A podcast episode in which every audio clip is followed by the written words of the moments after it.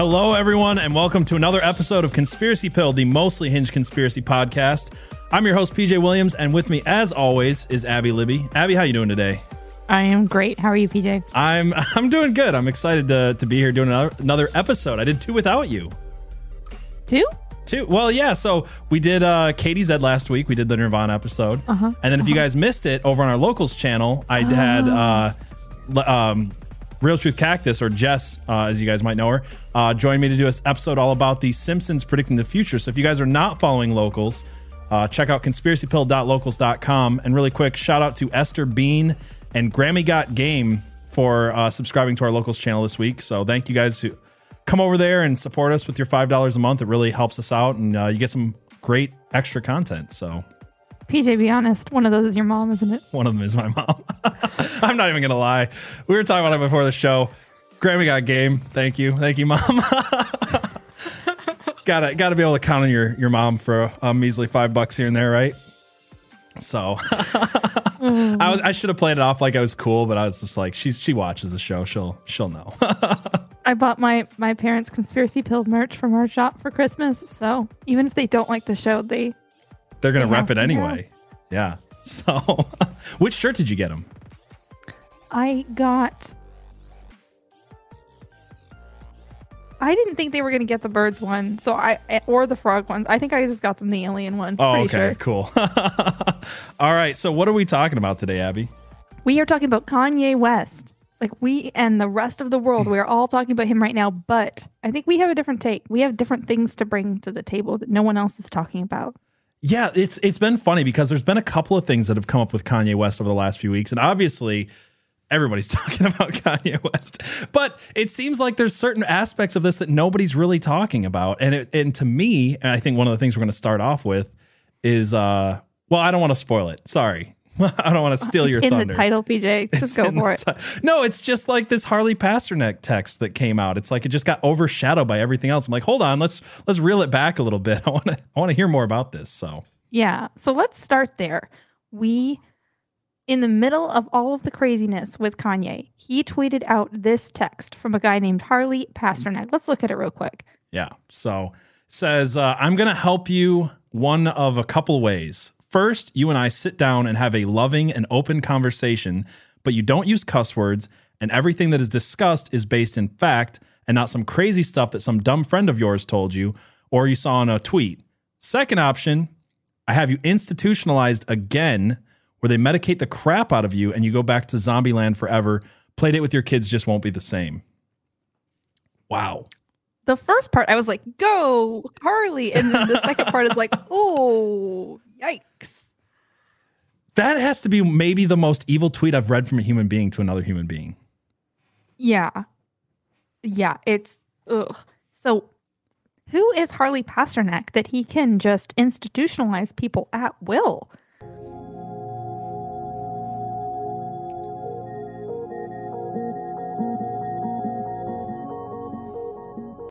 Yeah, I'm, I'm, I'm interested to hear who is Harley Pasternak? I mean, from that tweet, you would think he's like a psychiatrist or like someone with power of attorney or something like. No, he's a personal trainer. He's just a personal trainer, Just- allegedly, yeah, just a personal trainer. just a personal trainer. Let's talk about some of his other clients. Obviously, Kim Kardashian, um, Lizzo. Well, I thought you Um, said he was a personal trainer. Like a professional personal trainer, like someone people pay a lot of money to Mhm, to get mhm, fit mhm. and look healthy.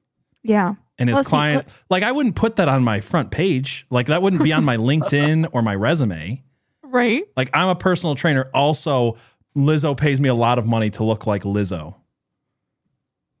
Sorry, go ahead. That's just Yeah, that let's see who else he trains. Let's see, Ka- Katy Perry, um, who recently malfunctioned in public. Megan Fox, um, Miss for ritual purposes only. I drink my fiance's blood, or just just for satanic ritual purposes only. yeah, We can't play that Yeah. clip again because every time we do, YouTube has a problem with us. yeah. Good thing PJ has it memorized. right? seen it seen it a few times. Uh, uh, Elliot Page, because I can't say that person's real name or pronoun without that things happening. Yeah. By the way, did you Um, ever see that movie uh, Juno? Who was who was in that? Some guy with curly hair Is and a girl and a who girl. was pretty. anyway, Sorry, I was just uh, trying to trip you up. a um, couple other people that that Harley personally trained. Brittany Murphy mysteriously died. Uh, Mac Miller also dead. That's not weird. This guy between the dead people and the fat people and the people who decided they were wanted to be in a completely different body. he doesn't have a great track record for personally training. almost sounds like he's doing something else. Well, also um, Bruce Jenner, right?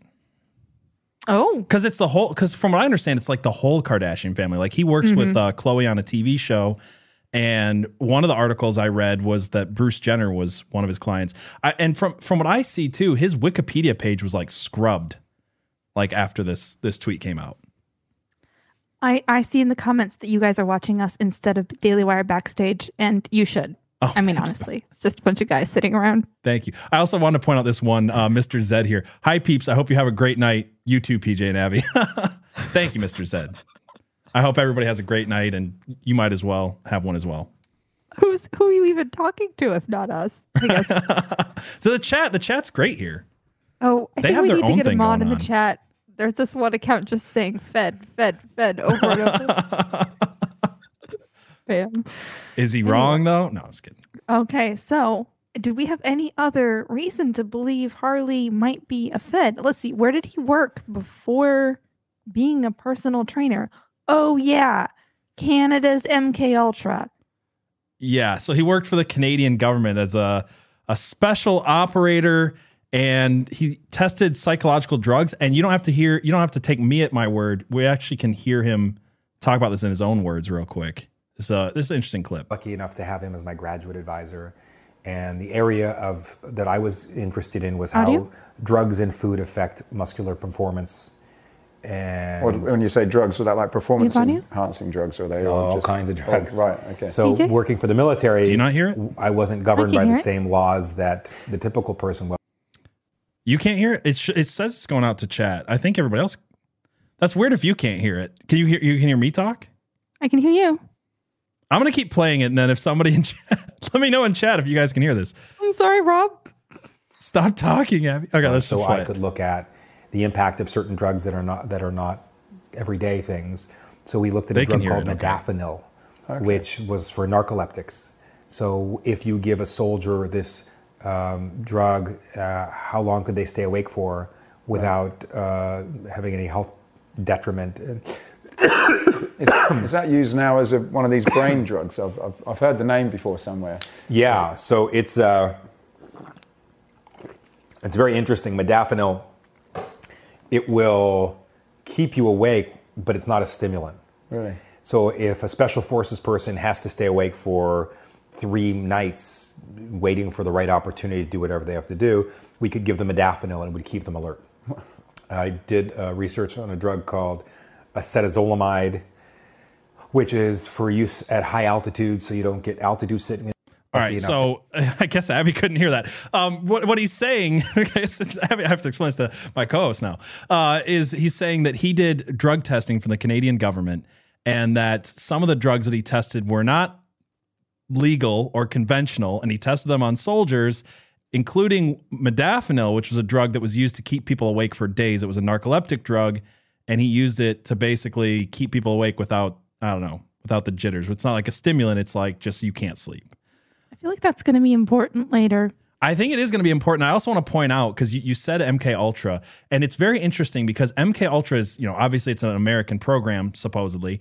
Uh, it extended out. If you guys didn't catch this, our first episode was on MK Ultra, and we actually did explain the connection. But I just want to give a few quick pointers to the Canadian connection because I find this very interesting. So they did a bunch of testing at a place called the Allen Memorial Institute under a guy named Ewen Cameron, who we talked about before. He was the guy that was popular. Uh, he was the guy who came up with the idea of psychic driving.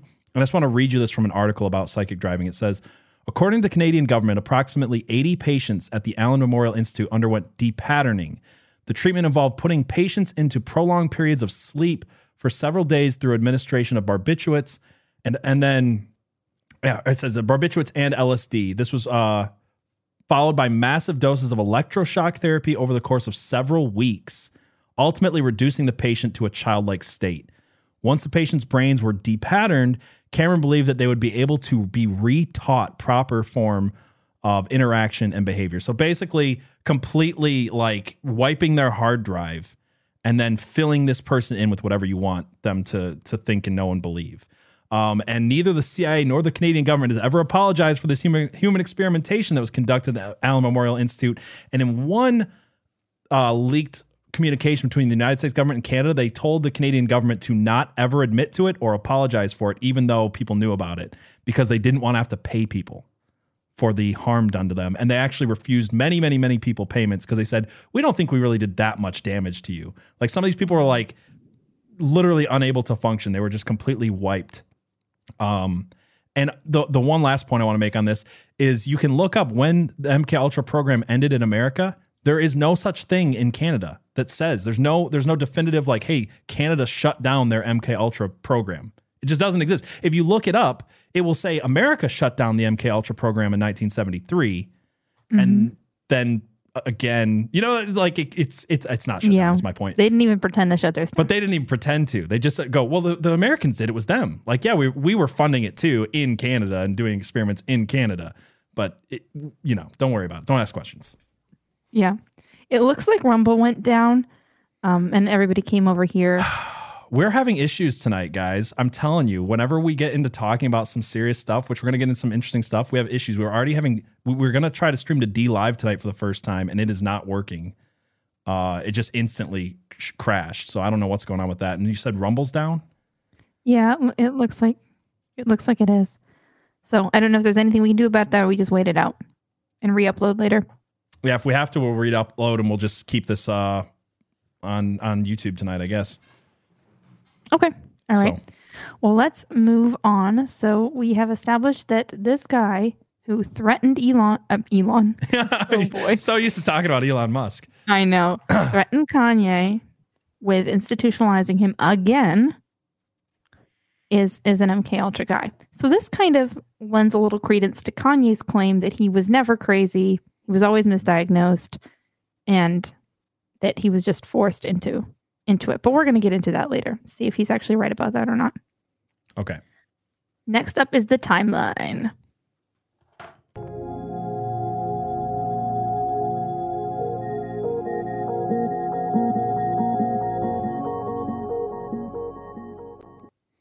So, for those of you who don't know uh, about Kanye West or maybe need a refresher on his timeline, we're going to start in 1972. In 1972, David Bowie released an album called The Rise and Fall of Ziggy Stardust and the Spiders from Mars. And the first song on that album is Five Years. That's not important at all until later, probably. Who knows? anyway, five years later, after that, that album, Kanye West was born in 1977. so I cracked myself up. Okay. Anyway, More his later. mother. Yeah, it, it'll, it'll come back. Yeah, it'll come up. Yeah, this will be maybe important later. Who knows? Maybe a little unhinged later.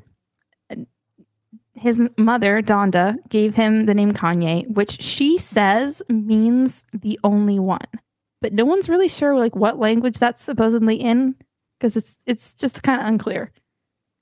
Okay, interesting. Um, the the lore Is is, that like it's people that Swahili, get, but like- it's not. Is it kind of people like they get like a Chinese symbol on their arm and they're like it means peace and love and really it's just like furniture or something?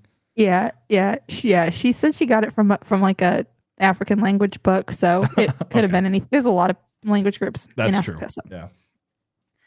In uh, between the years 1999 and 2001, he met Jay Z and started um, a relationship with Jay Z, producing some of Jay Z's songs and producing for the same label. And then in 2002, he pushed to get a record deal rapping. So he was producing and they were really happy with him producing, but they didn't want him to be a rapper, but they didn't want to lose him as a producer. So they begrudgingly cut him a record deal. And then two weeks after the deal, he gets into a near fatal car accident. and is treated in the same hospital where Biggie died. And he wrote a song about it. Gotcha. And then he's his albums do ridiculously well, way better than the, the label thought they would. In 2005, he's on this telethon. Do you think? do you- sorry. Do you think that they like were? Do you, was there anything fishy about the car accident? Yeah. There I was. so. Or is it something you're going to talk about later? Or am I inter- interrupting? No, I don't have any evidence that there's anything fishy. It just it's weird. The timing's weird. The way that rappers die all the time is weird. It's all weird. Yeah, no, I was just thinking like, yeah, we'll give you an album, and then his brakes get cut, and it's like, yeah, it's never, this Yeah, never gonna happen. Exactly. Uh, Katie Zeds found the, the real meaning of Kanye, and it means unknown father in Afrikaans. so true. I'm sorry. So actually, that's the other. That's the the only thing I've ever heard Kanye say about his dad ever is that he was a therapist. So that's not MK Ultra at all. Not at all. Not just like like last week when we talked about how um uh what's her face? Yeah. Courtney, Courtney Love's parents Love, were yeah. Her mom's her mom's psychiatrist, her dad is the manager briefly. I know some people got mad at me for saying that. I'm like, well, he briefly was. That's what I bring it up. Of the Grateful Dead and yeah. So nothing Yeah. fishy there. Nothing fishy. So in 2005, he's on this telethon and he completely goes off script, surprises everyone, goes off on George Bush and says, George Bush doesn't care about black people. This is in the context, I think, of Hurricane Katrina, something like that. Right, yeah. And he got incredibly good feedback from that. Like people went wild over him kind of breaking out of the boundaries he was supposed to be in and saying something wild and true and brave and It was also his first uh, experience of making someone who normally looks crazy on television feel uncomfortable. My- I don't think anybody could have been more uncomfortable than Michael Myers, and then you know, and then Alex Jones. But So true. So true. Getting ahead of ourselves, PJ. Yep, Come on. yep. Spoiler alert. In case you guys missed it, like Kanye was on Alex Jones recently, but we're we're gonna get to that later. I'm just kidding. Everybody knows that. Um 2006. Kanye appears on the cover of Rolling Stone. And it's not weird at all. it's not, not weird at all. Yeah, I remember that. That was a big deal when it happened. this is the first time we start to see Kanye really explicitly drawing this connection, identification between himself and Jesus. Yeah. Well, Um, it's the first like oh yeah, it's it's, Really it's like overt. the first overt one for sure. yeah, I'm sorry. I'm trying not to like read the chat too much because you guys are making me laugh. So this will be the last one for a minute because I know Abby's got so much to get to. Courtney Love looks like a human Narcan pen is one of the greatest comments I've seen. sorry. yes. Thank oh, you. hey, Revenge of the Cis Yeah. is in the chat. That's what I was saying. That's awesome. I, That's I watch your guys' stuff, so that's really cool. good to see you. Yeah. Um, okay. You guys are all throwing me off tonight. I'm not usually this. I'm blaming it on PJ. It's PJ's fault. It's me. It's yeah, it's definitely you. Um, in 2007, Kanye's mom dies. I'm gonna let you finish. No. That's in 2009, PJ. Okay. Okay. Okay. 2007, his mom dies. We're going to talk about this later because the circumstances were suspicious. Right. 2009, Taylor Swift inci- incident. I'm going to let you finish, but Beyonce had the greatest music video of all time. And that is when he has gone off script and he thinks it's funny. And then he gets terrible feedback from everybody. Like the world went after him because Taylor Swift was such a sweetie and he just stomped all over her. And even Barack Obama called him a jackass. That means a lot coming from. I know. yeah. Go ahead. Okay.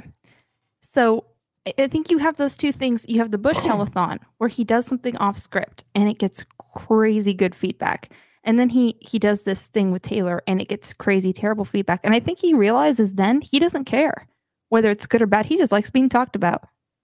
Personal theory. Yeah, because I, feel like even with the 2006 thing where he was like on the cover of Rolling Stones as Jesus with the crown of thorns, like it definitely got really bad feedback from a certain crowd, just like the Bush thing did. But I'm sure there was other people who were like, "Oh, this guy's an artist, he's genius." I mean, you can piss in a cup and put a cross in it and call it like piss Christ, and certain a certain group of people will like you. But if you come Yeah. against Taylor Swift before everybody knew she was kind of Luciferian, like then you know then everybody's mad at you.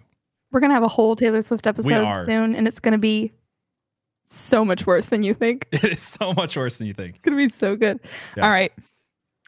So in 2011, Kanye gets into fashion. He launches the Yeezys or whatever his his shoe line is. He gets in with Adidas and Gap. That's when he kind of starts that. In 2012, he starts a company called Donda, capital D O N D A, and it's really unclear what this company is even supposed to do. It's just named after his mom. They produce one film that airs at a random film festival, festival, and then that's it. Yeah, and uh, I just saw an article today coming out recently. He's trying to like revitalize Donda as something else. I don't, I don't. I'm not even sure what, but there's just like a headline. Yeah, it's it's it's unclear to me if he started it and it just did wasn't. Kanye starts a lot of things or talks about starting a lot of things and then doesn't actually follow through with them. So I don't know if he started it and it just kind of didn't go where he wanted to, or if it's kind of like a shadow company for something else. Unclear. It, it, it- he does that though, like constantly. Like I remember there was that one time where he was in the news all the time because he was just going around trying to get money from everybody to like start like every week. It was like I have a different project. I need fifty three million dollars from Mark Zuckerberg, or I need Beyonce to bankroll this idea. It, it was like. Yeah. It was like this crazy entrepreneurial phase where he's like, I've got nine million ideas and somebody's got to give me like millions of dollars right now. Was that 2020? No, no, it was Was before that that. earlier? I think. Okay. Yeah. Um, no, uh, Rob, the film was Cruel Summer. That's what it was called. Okay. Um, but yeah, he names a lot of things after his mom. It is true that he seems to really care about keeping her name in the forefront. In 2013, he drops the album Yeezus, which really leans into the whole I'm Jesus thing. Yeah, it gets even weirder than that. I don't know how much you want me to get into like the album and stuff right now, or if you want to come back to it Yeah, later. But Go for it for a second.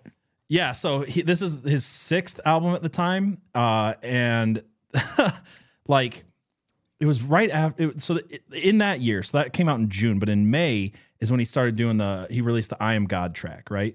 So "I Am God" is the first track on Yeezus. um, and in it he says, "I'm I am a God, even though I'm a man of God." My whole life is sorry, my whole life in the hand of God. So y'all better quit playing with God. And that's like one of the lines. Like I'm a man of God. I'm also a God. I don't know. It's pretty weird. And then there's like one point. I'm trying to remember if this was that year. I have it somewhere in here. I think it's like 2014, maybe the next year. Um, no, sorry, it was around this time. He starts bringing uh, a guy dressed like Jesus out onto the stage and having this like really weird conversation with him where he's got a mask on and Kanye like pulls off the mask and Jesus like says a bunch of weird blasphemous like I didn't come here to do this. I came here to do something else. And he's kind of a really effeminate weird Jesus. If you guys want to look up the video, it's it's pretty pretty wild. But like that was his whole thing. Like he's literally having Jesus come out to like on stage and like explaining and apologizing to Kanye in some weird diatribe. Yeah. It is really weird. It's cr- it's strange stuff. Okay, so we've got the other thing that comes out in 2013 is this video game called Kanye Quest 3030, which I think we're going to talk about that in an unhinged episode, but do you want to hint at it a little bit now? Yeah, so we're, we're gonna get into this uh, tomorrow. I think we're gonna record it tomorrow. So it'll either be out tomorrow night or, or Friday uh, over on Locals channel. But basically, this video game came out, and there's this strange whole other conspiracy around it involving a cult, involving a bunch of secret levels, and people who have tried to dive deep into it. I don't want to say too much, but it's it's strange. It's basically like a Pokemon game of Kanye like doing rap battles. He goes into the future uh, to fight some I don't know some clone rap god named Lil B. And that's the like that's the base like in front of your face thing. Then the secret game behind it is where it gets really strange. So if you guys want to find out about that, we're gonna be talking about that tomorrow. So uh, uh, that's that's my little spoiler for it. But it is it is incredibly weird. Cool, cool. All right, 2014, he marries Kim Kardashian.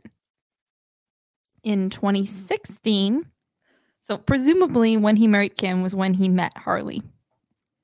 Okay, because he'd been involved with that family before, I imagine. It seemed like he met he he had been but from the point where he started to be close to them, they dated and got married pretty quickly. Gotcha. is my understanding. Um, 2016 is the Life of Pablo tour. So he he has this album called The Life of Pablo, and he's he does this tour where there's like a floating stage. It's really iconic, where he's up on this kind of floating platform. But in the middle of the tour, things start to go a little weird. There's one show where he's unhappy with his vocals, and he just says, "I'm sorry, I'm not performing at the level I want to be performing at," and he just cancels the show in the middle.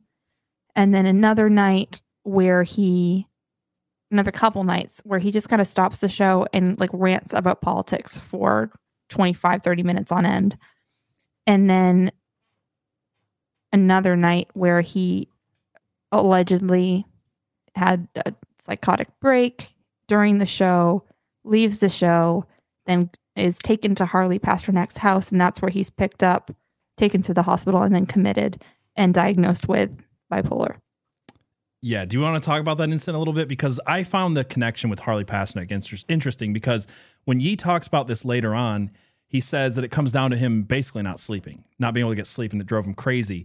And then if you you know remember that that clip we just played, one of the drugs that Harley Pasternak liked to give to soldiers was a drug for narcolepsy to keep people awake all the time. So wouldn't be surprising to me if this guy who's doing something definitely other than personal training, Lizzo, and the fact that every single man that uh, the Kardashians are with also kind of ends up going crazy. That maybe he was giving Kanye some uh, uh what was it, modafinil.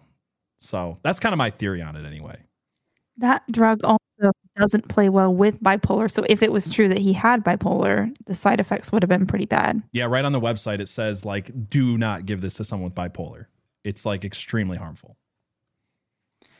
So that's just part of the mystery. We'll discuss it a little bit later, but it's it's definitely not. A lot of people like to say it, you know, he started saying conservative things and then they started calling him crazy. And that part's not true. Like Not entirely true. Yeah. He's he's starting to exhibit stuff possibly due to Harley pretty far before he does anything like the White Lives Matter shirt or anything explicitly supporting Trump any of that. Yeah. I would say dressing up as Jesus on the cover of Rolling Stones. with Little unhinged. a little Yeah. unhinged. Yeah. Yeah. And I mean you could make an argument that most artists at that level are a little unhinged. For sure. So that's not that's not to be a negative on him. Okay, 2018, he was supposed to. He had announced that he was going to drop an album called Yandhi. Um, so Yeezus and then Yandhi, and he decided not to. He also announced that year that he was changing his name to Ye. Um, on Twitter, he announced, you know, call me Ye instead of Kanye, which we're not doing because I don't care. I always hate that stuff. I don't know. Yeah, I'm not going to respect your pronouns or your name change. It's, it's just Kanye to me. I don't know. Yeah. Like respect your mom, dude. You're naming everything after your mom, but you got rid of your name she gave you. Come on. Right. Anyway, no. It the dropping not not doing the Yandhi album. He did this a lot. Like he would announce an album or announce a project and just not really follow through with it. Or he would record a bunch of songs for an album and then he wouldn't release them in the normal way, but they would all get leaked. But he has so many leaked songs. It's, it, it's hard to believe that say, they are like, the, all like, the Yandhi album's basically out there. I listened to it on YouTube Right. today. right. Yeah. It's it's just kind of how he operates. Yeah. Can I can I say one more thing about the Yandhi thing real quick? Yeah. Um, is one of the articles I was reading today too was about, and we don't have to get into this a lot because I got a lot of notes. We could talk about it later, but like his church that he started, right? Um, he was apparently doing Yandhi songs at the church, and that was something that people were talking about. So like I've heard people say like this is part of his conversion. He was like kind of mimicking all of these different figures, and then he didn't do the Yandhi album because of his faith. But yet at his Christian church, he was singing songs off the Yandhi album. I don't know. It's weird stuff. but Yeah. that is something that's He- been reported. He says that the reason he didn't release Yandhi is that he that God told him that he needed to do Jesus is King instead. So he he released Jesus is King in 2019, bought a ranch out in Wyoming and started this church. And then played the Yandhi songs at that church. At the church, yeah. So I think we're going to talk about that church and some of the weirdness there a bit later. But he had a lot of stuff going on at that ranch. And in 2020, he talks to Joe Rogan. There's a Joe Rogan interview that I, I encourage you to just check it out. It's really interesting. Um, he's more hinged than he is now. And in that interview, he doesn't say a word about the Jews or anything that he's stuck on now. But in that interview, he's just obsessed with this utopia he's creating, really like high on it. Um, he thinks he's Elon Musk. He thinks he's like creating this brand new world. My cat got in. um, he he's he's trying all this like renewable energy and farming and like he he just and in that in that interview he seems to be just identifying with every single hero he can think of comparing himself to every character he's ever looked up to trying to do all the things that the people he admires do he just seems a little bit he's very happy he's very excited about all of his things and life is going really good for him in 2020 but he doesn't seem particularly hinged either Yeah. And then in that interview, he had announced his run for president. So he talks to Joe Rogan about that. And Rogan tries to ask him, you know, questions about policy. You know, what would you do here? What would what would you do there? What do you stand for? And he really, in the same way as now, he really can't answer anything. He he, he won't give any detail about what his politics are. It's just like give me power and I'll be a great president. he, he pulled a Nancy Pelosi there. You have to sign the bill to find out what's in it. Exactly. Yeah, yeah. You have to It's elect just- me to find out what my policies are. It's like I was in the shower and God told me I was supposed to be president and I got really, really happy. That's his whole reasoning for being president. Yeah, I've So- noticed that. So we've both listened to a ton of his interviews this week, like hours and hours and hours. And there's times where he is like dead set on a belief, and then when somebody asks him where it comes from, he's like, "I just have a vague notion of this one thing that I think is true." And we'll get into one of those claims later, but it's just it, it's interesting how he'll do that. He'll just be like, "I don't Yeah. really know, but like I just think I think this is true." Yeah. Joe Rogan asked what he'd do with hostile nations, like as president, what he'd do if if there was war or something. And he stopped the interview and prayed because he was so nervous about the question. Like this is a really normal, simple question about like how would you perform the basic tasks of president?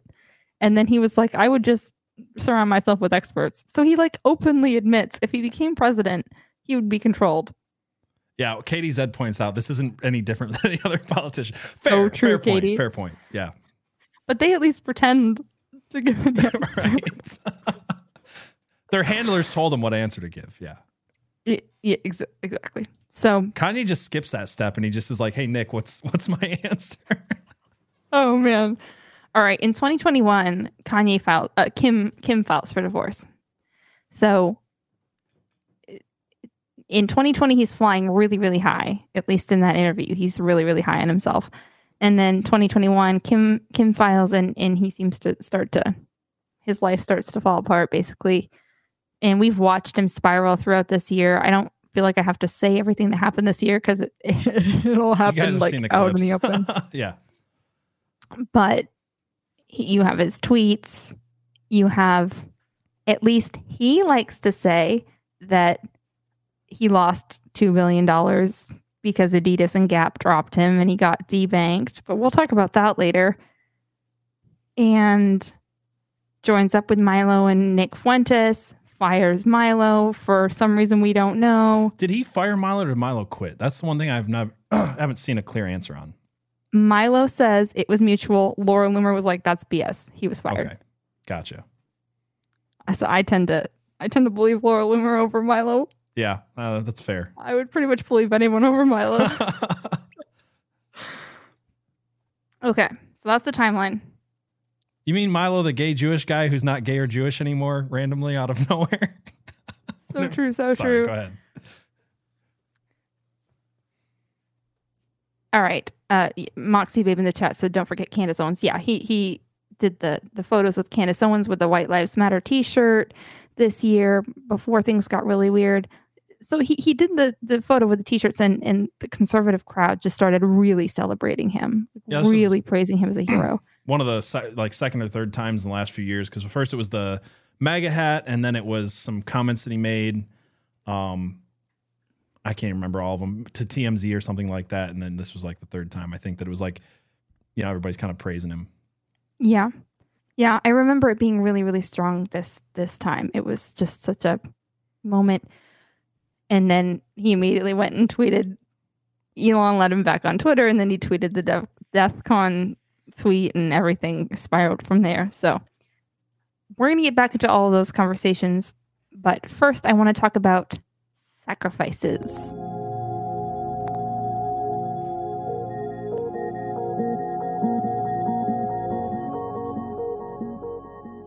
really quick before you, you start on that, I just want to say um, let, somebody let us know if uh, Rumble's back up because uh, this episode might be a little long. We plan to, to kind of go to Rumble as we always do and, and, get a chance to chat with you guys. If that doesn't happen, we'll just keep it up here um, or whatever. But it'd be nice to know if that's working or not. So anyway, keep going. Um, don't vex me in the chat says has Candace commented since the AJ interview. She has only commented to declare that she's not going to comment. It was a pretty weird interview. Yeah, I listened to that yep. episode with Candace, and it was a little. It wasn't a good excuse, but yeah, we can talk about that later too. Yeah. All right. So, what do I mean by sacrifices? Well, the question is, what does Kanye mean by sacrifice? Because he brought this up in a random interview with a paparazzo that we have, I think. Oh yeah, yeah. Sorry, I didn't. Re- I was not taking my cue. was, Come on, I was checking on the Rumble thing and reading chat. Yeah, here we go. So this is uh the thing. It's scary. They can't control you. They can't. They, they, they try to suppress you, but that's how they try to categorize. They can't control me. You get what I'm saying? That I serve. My mom ain't here. My mama was sacrificed. Me too. You understand? Yeah, I'm pretty sure. Michael Jordan. What about him? his daddy, right? Now in Hollywood, a lot of people come up missing. Feels like it might be a lot of that in order to control trauma. They could control Shaq. They could control Charles Barkley. They could control LeBron James. They could control Jay Z and Beyonce. But not you. Send none of y'all Meek Mills, y'all Puffies, y'all Lil Boosie, none of these names, none of these people that have to listen to y'all because they're dealing, they have legal. I never killed nobody. Yeah, so that's the clip. Good thing I watched it beforehand because I couldn't hear that one either. I don't know what's going on with that. Okay, keep going. It's all right. Okay, so he he says a lot there. He he says that his mother was sacrificed. He says that a lot of people in Hollywood come up missing. And he presents this idea that you mentioned a little bit last week with the Kurt Cobain uh, suicide. And it's this concept that people have thought of that it seems like a lot of people who get really, really famous in Hollywood had somebody close to them die right before they got really, really famous. Yeah, some of the conspiracies are that uh, that's also why you see a lot of uh, trans kids amongst uh, celebrities. And, and one of the trends they point out is that all celebrities either have a dead kid or a trans kid because that's part of the you know the ritual to become famous. Also, you know, you've got like uh, he, he mentioned Shaq, Charles Barkley, Michael Jackson. Who else did he mention? All these people have families uh, who who died, who he says are sacrificed right before they became famous. So that is kind of the the main conspiracy. And he's adding to that. But what's interesting is he's saying two things here that are kind of I'm trying to figure out how to take this. He says that his mom was sacrificed, but also he didn't kill anybody. And the reason they have dirt on everybody else is because they did. Right. and we can we can debate this, but let's talk about his mom real quick. So she was 58. She had a cosmetic surgery done by a Dr. Jan Adams. I'm knocking stuff over over here. Keep going. And then she was home recovering from the surgery and then she passed. and my husband just got home. He's saying hi. Hi. um, and Kanye pretty loudly blames Dr. Jan. And it's unclear if Dr. Jan is just covering his ass, but he kind of came out and said, um, there's no reason why she should have died from the surgery. The surgery went well. If whatever you described went wrong, should have just sat her up and any any nurse would have known that she she shouldn't have died there's no reason so kanye seems convinced that she was sacrificed and he blames this on the jews and it just I can't help but think that he did make the call to sacrifice her and then tried to talk himself out of being culpable for it. no, you have this wrong. Kanye sacrificed her, and Ye didn't do anything. no, but like seriously, I, I do want to bring this up just for a second though, because like one of the claims that people are, are saying with Kanye is, is he crazy? Is he not crazy? And there's two there's two things that I feel like contradict here, right? And one of them is he's not crazy. He's telling the truth. He was an MK Ultra. He was experimented on by MK Ultra by Harley Pasternak and all of that, right?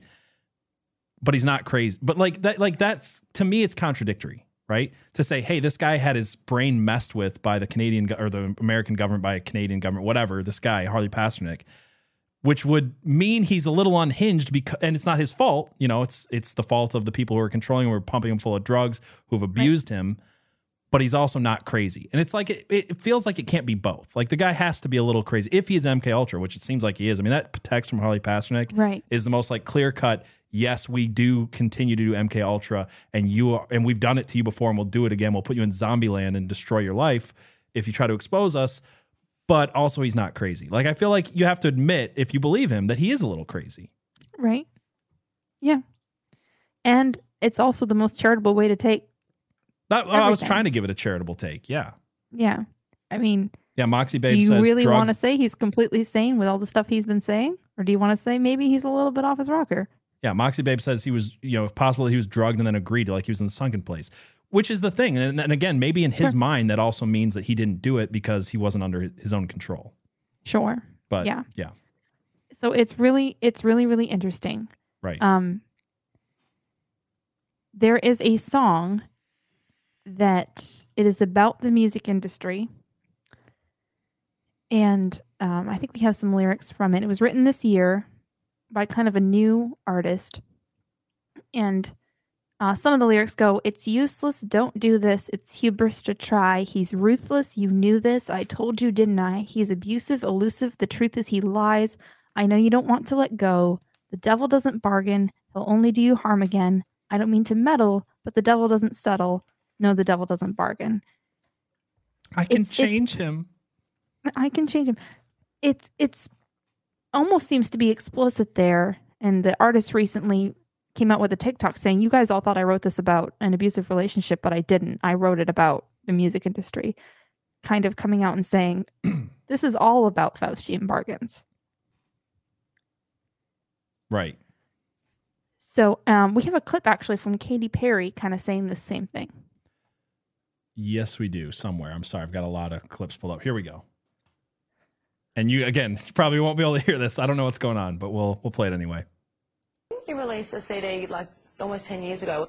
Um, yeah, I mean, I released a gospel record when I was 15 um, because I grew up in, uh, you know, a household where all I ever did was listen to gospel music, and my parents are both traveling ministers, and so I kind of sang about, you know, what was going on in my life at 15, and that's how I got introduced to the music industry. I swear I wanted to be like the Amy Grant of music, Yeah. but it didn't work out, and so I sold my soul to the devil. Sold my soul to the devil. She says it kind of just matter of factly, which is weird. And she is a pastor's kid. Yeah, that's the one thing I've heard people argue with, with me on this before. When I said Katy Perry started off as a Christian artist, she actually admits it there. So I wasn't. I've had people argue with me on that, but she talked. She said she wanted to be the next Amy Grant, uh, Yeah. and then she just wanted to be as far away from her parents as possible, and sold her soul to the devil. So All right. So, one of my questions in here is a lot of people take this clip and other things that Kanye has kind of hints he's dropped about Hollywood and its underbelly and said, Kanye's exposing Hollywood. This is an amazing thing Kanye is doing. You know, whatever whatever negative thing you might say about him, at least he's doing these ama- this amazing thing, exposing Hollywood. But in my opinion, he's not. He'll he'll drop some names. He'll drop names of his former friends like Jay Z and Beyonce. He'll say something like, My mother was sacrificed, but he won't give any detail at all. He'll blame the Jews, but he won't name.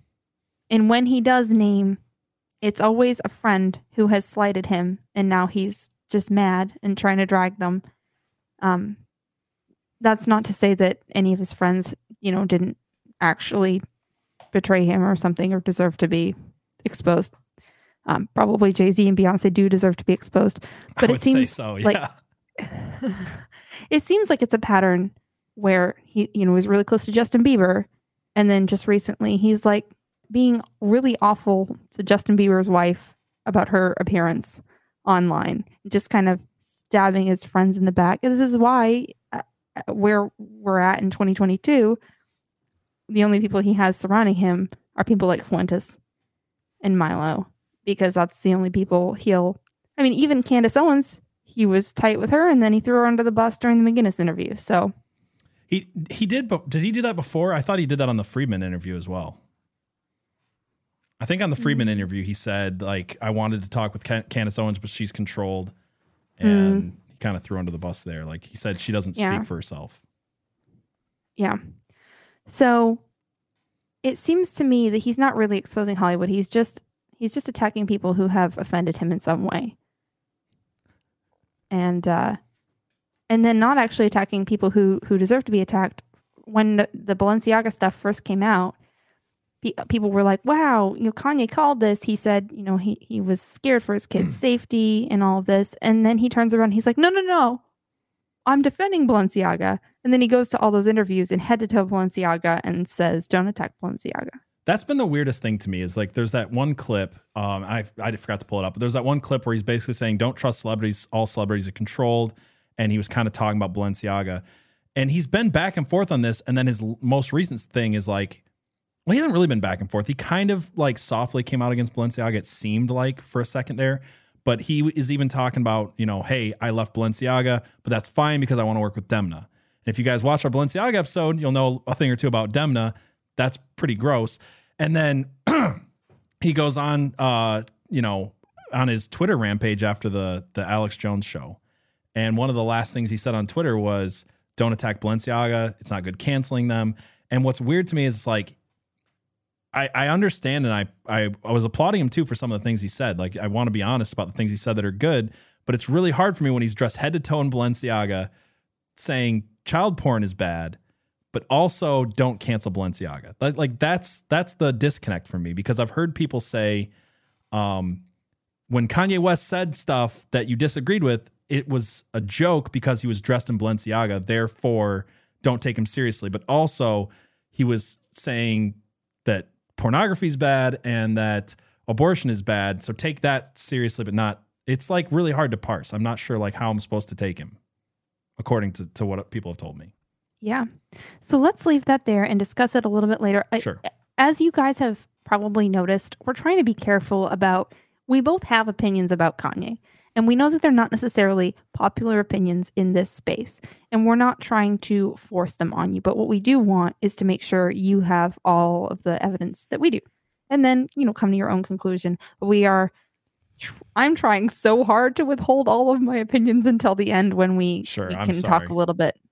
Hopefully on Rumble, but if not, we'll just talk with it you It looks the like chat. Rumble's the still giving us issues. So uh, worst case Ontario, we'll we'll upload the full thing to Rumble later, and we'll just we'll keep this where we have to, so that way we can uh, chat with you guys at the end. So Yeah. Yeah. Okay. well, then let's interrupt this show for a little bit to talk about fashion. okay, That, was- that was your cue. that's my cue. No, no, what? I'm doing. I don't have. A, I don't have one for fashion. the just the interruption one. Oh, you're all out of order. It's not me. No.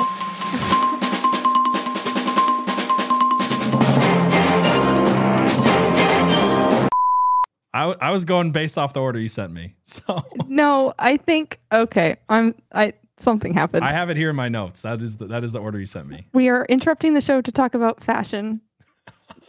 and then we're going to talk about breaking news. Anyway, okay. Um Balenciaga news. Um they said they were going to file a lawsuit against the, the company that took the photo, specifically the photo with the court case in the background, the court case about child corn. corn. Uh, so they and that company's called North Six. So they sued them for twenty five million dollars, and then like twelve days later, they dropped the lawsuit and put this statement up on their Instagram. Yep. Sorry, I have it. Here we go. uh, yeah. Can I zoom up on this a little bit? There we go. Um, so it says Balenciaga takes the following action with the objective to learn from our mistakes as an organization. Uh, new control instances. Our current process for content validation has failed. Right.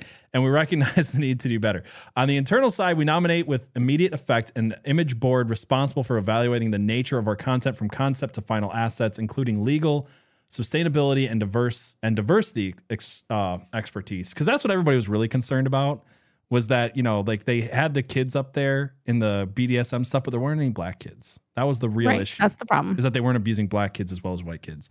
Um, our organization, we have reorganized our image department to ensure full alignment with our corporate guidelines, which include shows where they have dead babies and handbags. Uh, lawsuit Balenciaga has decided not to pursue litigation. Learn and contribute. We want to learn, help, and contribute to protect children. We're starting training on responsible communications across our teams. Together with my team, we'll go on listen on a listening tour to engage with advocacy groups who aim to protect children. Ah, this is so stupid. A Uh, listening tour. yeah, a listening tour. This is so Yay. this is so retarded. Uh, donation. We've set aside a significant fund for grants to organizations that we can make help make a difference in protecting children. I'm sure they're not going to name those organizations. Uh, I want to personally reiterate my sincere apologies for the offense caused and take my responsibility. At Balenciaga, we stand together for children's safety and do not tolerate any kind of violence and hatred message. Cedric Charbit, President and CEO. What's your thoughts Well, on that that's one? convincing. I just, it's bullshit. Yeah. Comments have said it best. It's bullshit. The whole thing is bullshit. Oh, we've reorganized our image department to align with our corporate guidelines. Your corporate guidelines, like I said, include doing fashion shows where on the runway you've got Balenciaga bags full of fake dead children body parts. That's your Yeah. core. Like the, the the idea that the picture was a one off is so insulting ludicrous. and, and ludicrous and insane. And and just to prove that point, I brought up an article that uh, Abby had sent me after we did our last episode because you know, people have asked us for updates, and I just want to share this with you guys really quick. CEO uh, trigger warning by the way, this is disgusting. Uh, CEO of Balenciaga's parent company owns site that sells child sex mannequins with erect penises on their face. So Salma Hayek's husband, the owner of uh, what's the parent company called again? Uh, C- Kering owns an auction website where disturbing child sex mannequins are sold at an exorbitant price. But this is just a one off, right? Like, this isn't like the whole company's not into like absolutely disgusting. I think it's the only picture. And the other ones are much worse, by the way. So I want to share what, don't, you know, you get the image, you get the picture. So this, this, this, uh, apologies bullshit. Yeah. All right. So that's that's kind of that. Um, but in in other fashion news, we have Celine Dion being a weirdo. Yeah, yeah. This ad. Let me show this again. Can you still not hear the stuff on my screen? Okay, we'll it's figure. okay. We'll fix it later.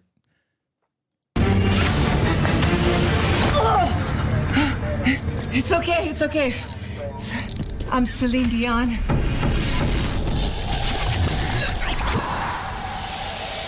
Our children, they are not really our children, as we are all just links in a never ending chain that is life.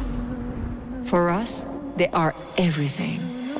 But in reality, we are only a fraction of their universe. We miss the past. They dream of tomorrow. We may thrust them forward into the future, but the course will always be theirs to choose.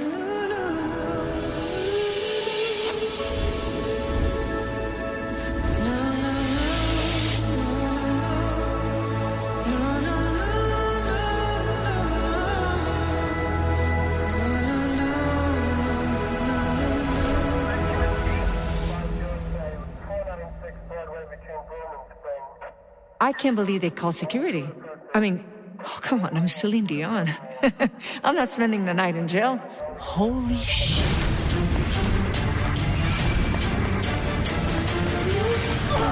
Or was there any more of that that you wanted to watch, or No, that's that's enough. So, in case you missed it, the babies are gendered.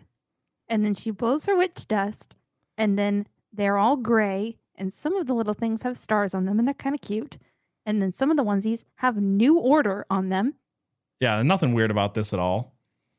Not to mention just pushing the idea like those are not your children, by the way. They're our children.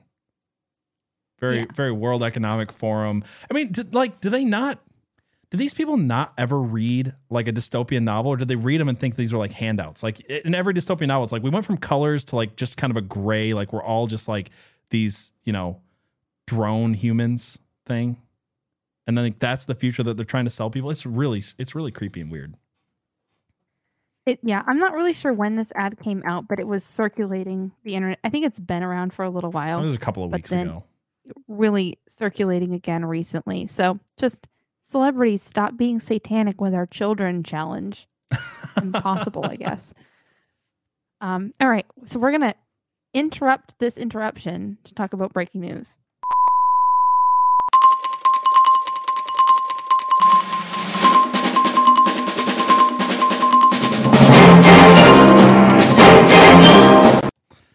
All right, what do we got? Nailed it. First try. that time.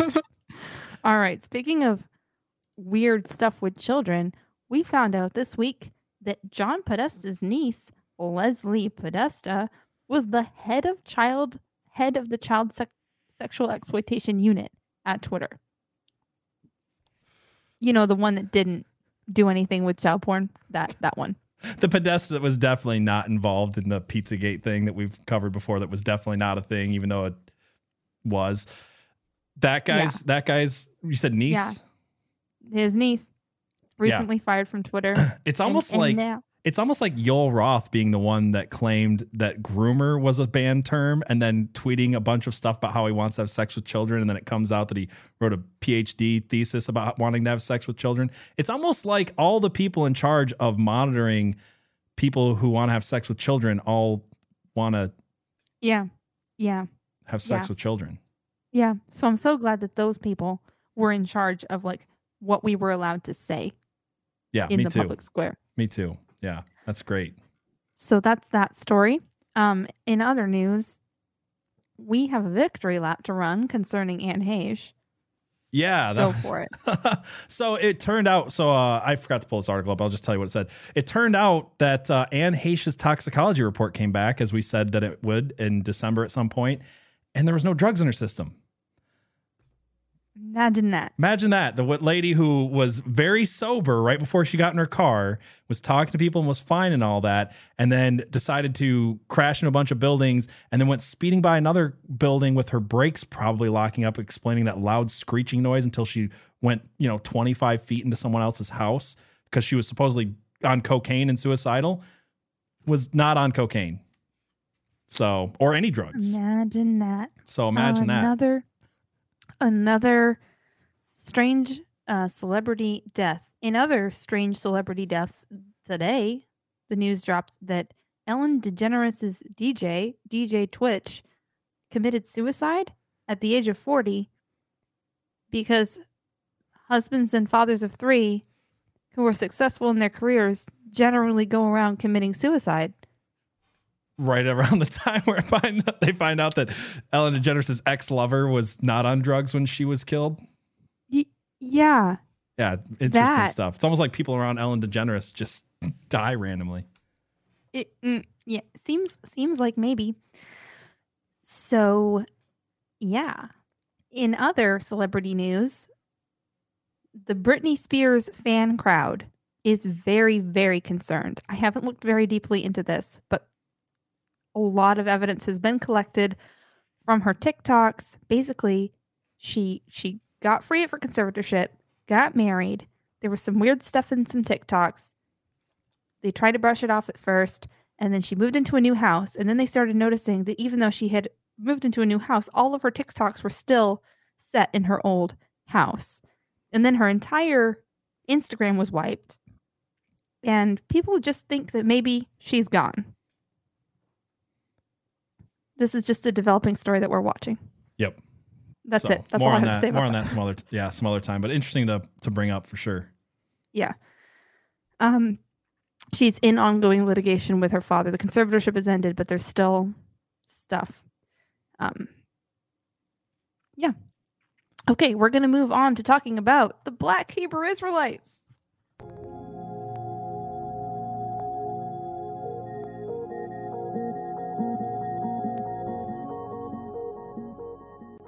Yeah. So what, what about what? Who are the Black Hebrew Israelites? People are not familiar. Okay, so this is something that's come up with relation to Kanye, and I wanted to dig into what they believed because all I had heard was that Kanye is spewing spewing anti-Semitic Black Hebrew Israelite shit, and the the um, implication was everything Black He- Hebrew Israelite is anti-Semitic. So I wanted to look into that and, and try to figure out if that was true or if just parts of it were. And it's a cult. It's it's a set of cult beliefs. Um, uh, Kyrie Irving it was recently in the news. He he tweeted out this documentary and said, "Oh, this is a good documentary. You should watch it." Basically, uh, and it was a documentary on Amazon, uh, 2018, called "Hebrews to Negroes." I might even allowed to say that. Yeah, I think the so. name. That's the name of, the it. Yeah. documentary. Um, "Wake Up, Black America." So. I did not watch the documentary because it's three and a half hours long, but I watched some summaries and some commentary from different people. And basically, there's a lot of different camps of Black Hebrew Israelites. One of them, coincidentally, is called the One West camp. You know, Kanye means only one. And what, uh, anyway, it's- Interesting. Yeah. I'm sure it's nothing. The basic idea is through a lot of weird anthropology and weird twisting and lots of logic, you conclude that every enslaved person, every Black American, every enslaved Jamaican, all of, you know, everything, are they're the real Israelites. That the people who call themselves Jews, they're not really real Jews. Um, that that God's chosen people is really Black Americans who were enslaved. Not all Black people, not everyone on the African continent, but everyone who was enslaved. It's really weird. It's difficult to explain because it doesn't really make sense. But one of the ways that they explain it is that King Solomon had a lot of wives, and some of them were from Northern Africa. And mm. so, you know, that part is true that, you know, very, very likely there were at least some Black people born into the Israelite nation. And it may or may not be true that those dark skinned people were treated poorly at some point along the line, treated as if they weren't real Israelites. Probably less because of the color of their skin and more because Solomon was like sleeping with 900 women and having a lot of questionably linked to the faith kids. Right. Yeah. But you got around a not to bit. excuse nobody should be treated badly, but um, there's a lot of there's a lot of anger there at the Jewish people baked into the whole belief system of this is our identity and you stole it. They stole our history from us. They stole um like I think what what what it really comes down to is that the slaves were denied an education. This several several generations took place where people were enslaved. They weren't really reading. They weren't really able to have healthy communities with each other, and so they lost their identity as as people groups. And then you have people coming out of slavery kind of desperately looking for that sort of identity.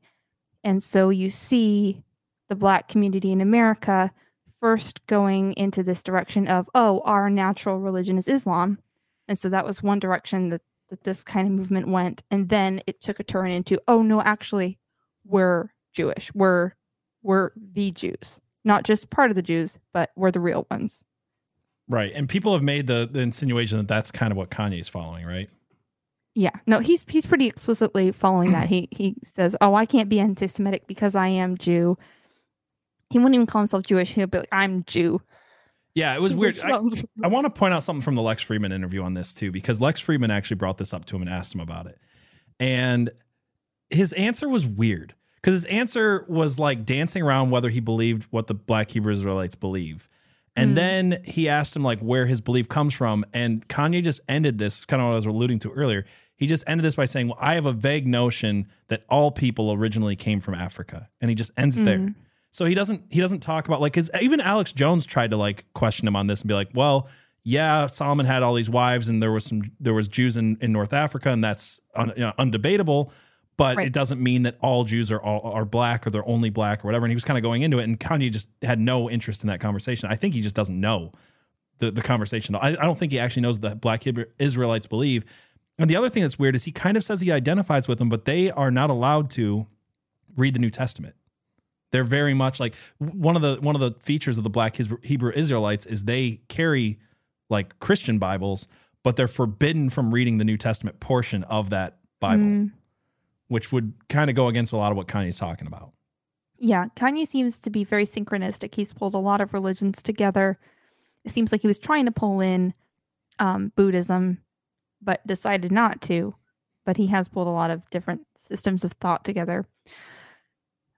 So, but there are people who who are really into this Black Hebrew Israelite thing, and I I I get where it's coming from. It's that that search for a for an identity of like what's our story, where do we come from, why why and it's really really difficult to accept a story where your your ancestors sold you like that's awful that's a really difficult thing to and this is one thing that kanye says has said in interviews that i actually think is pretty pretty powerful is is that you know black people in america every month get black history month where it, it crammed down their throat remember you were slaves for a whole month. Remember you were slaves and don't forget it. And that like that's not healthy. That's not healthy for anybody. Yeah, I think he's I think he's entirely right on that, and I think he's right on uh, another point that I know has been really controversial, but I just want to bring this up because is uh you know like one of the things that he's he's said this a few times in different interviews where people have said you need to go to a Holocaust museum, and then he says you need to go to Planned Parenthood. You have to see the Holocaust that is going on in America currently today, like right now. And I thought that was one of his more powerful points. Um, not to like excuse like it, it- his, his other beliefs, but like I thought that was interesting.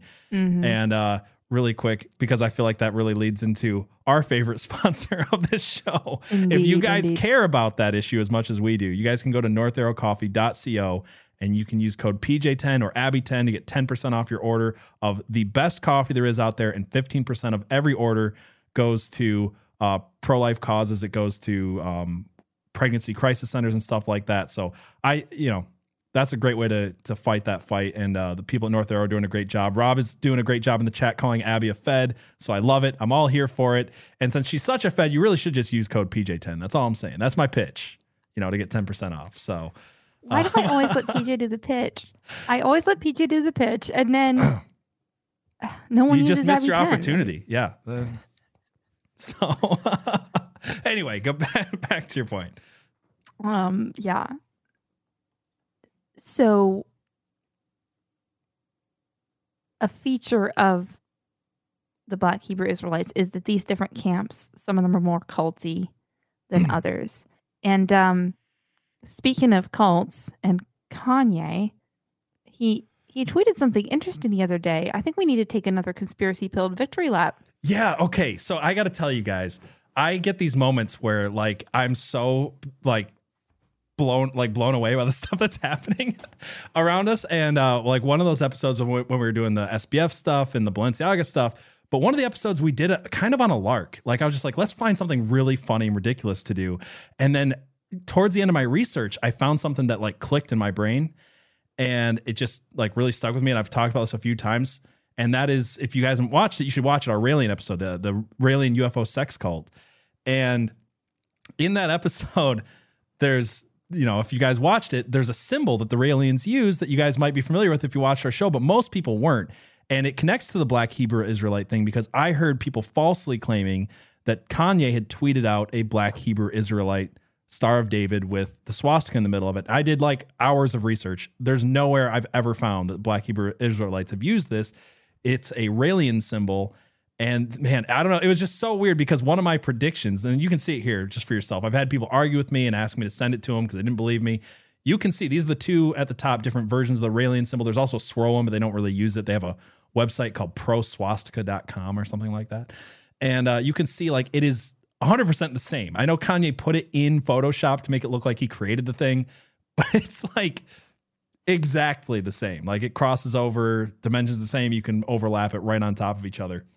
But uh, it was so weird to me because m- one of my predictions was that if we're ever going to see a one world religion, because we're seeing one world currency coming about with SBF, we're seeing one world government come about with uh, Agenda 2030. I said, if we're ever going to see a one world religion, it's going to be them projecting UFOs onto the sky and convincing us that all religions are the same religion, they're just aliens.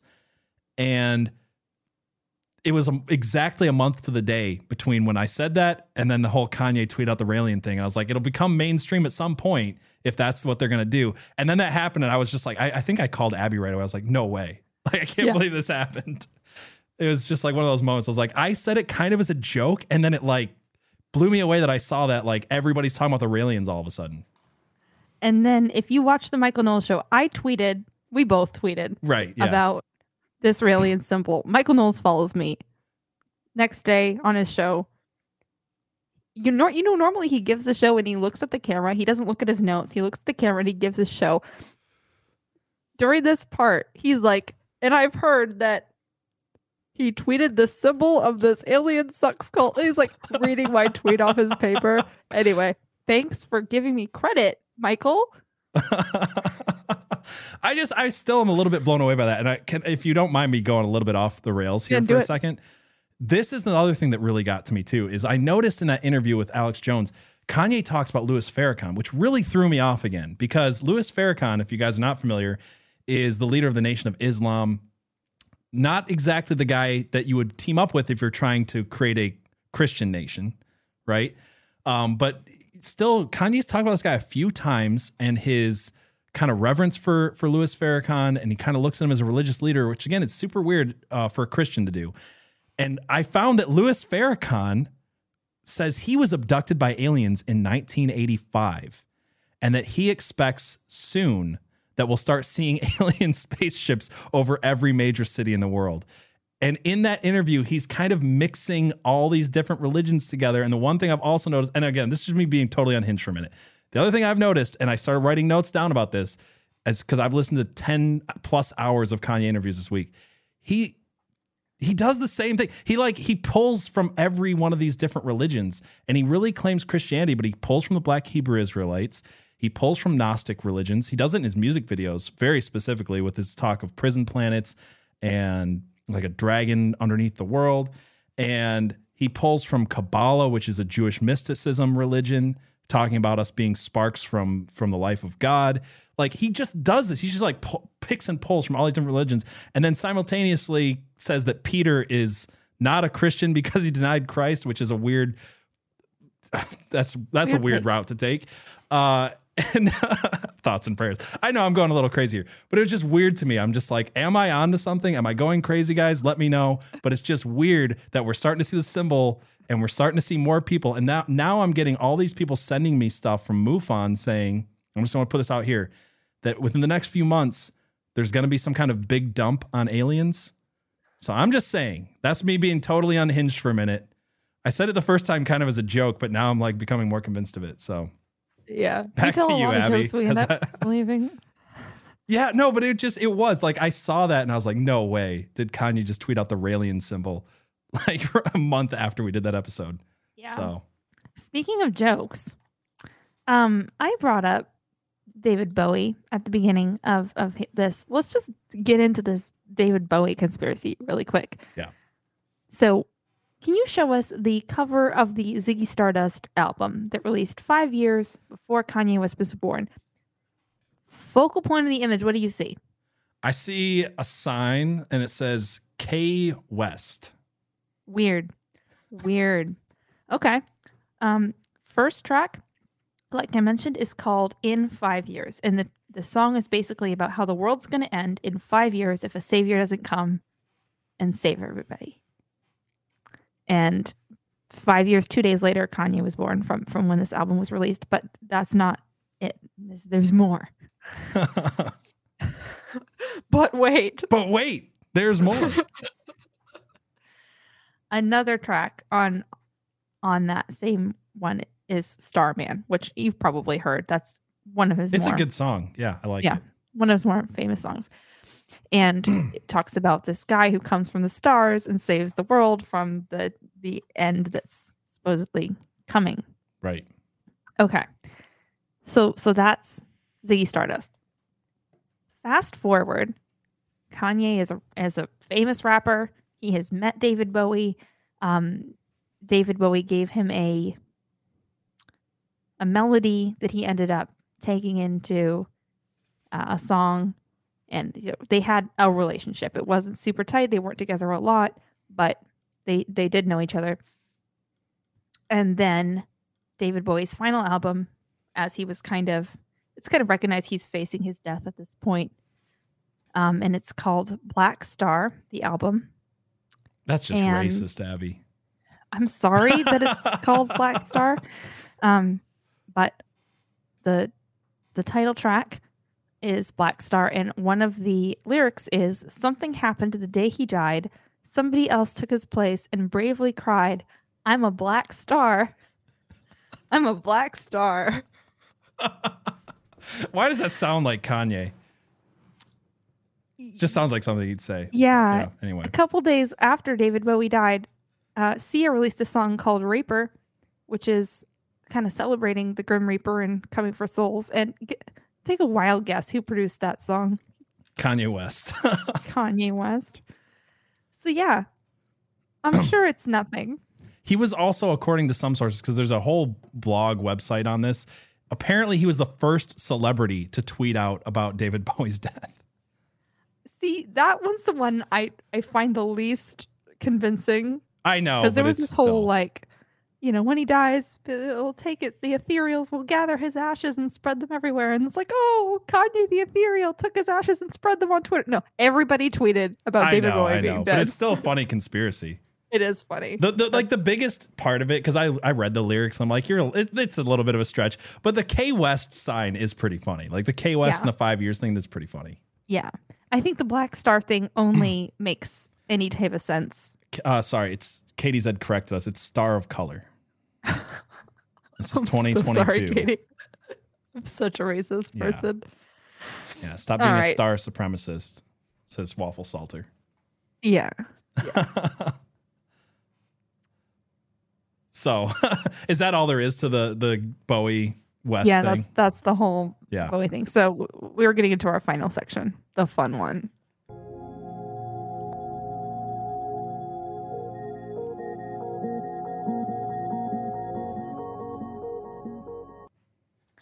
Is he a genius or is he a villain? Oh, I, I want to Feel hear your thoughts. For yeah, let us know in the chat too. I don't know why I'm so scared of sharing my opinion. I, like every time I've tweeted about this, I get like hit with people who are so mad, like Kanye Sims. I think conservatives got so beaten down, we're so desperate for any type of savior. And then there's this guy who's very happily claiming himself to be some type of savior. And he gives us the talking points on him. He he tells us, you know, I'm I'm gonna name names. I'm I'm there's nobody I won't name. I'm gonna expose Hollywood. You know, I keep it straight.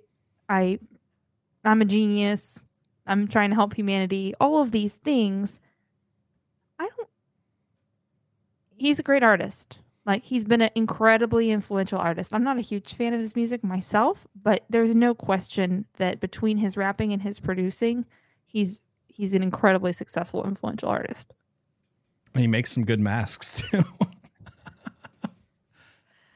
Oh man. Um I I kind of think it comes down to this bigotry of low expectations. You have you have a black guy who's not super he's a great rapper. But when he speaks, he he doesn't sound super intelligent. Um he sounds a bit childlike in the way that he phrases things. And and that's not cuz he's black, that's cuz he's Kanye. Anyway, just thought I would just dig yourself. myself a Yeah, hole. just dig yourself in a hole. I'm just letting you. I'm just handing you the shovel. Yeah, do it. Do it.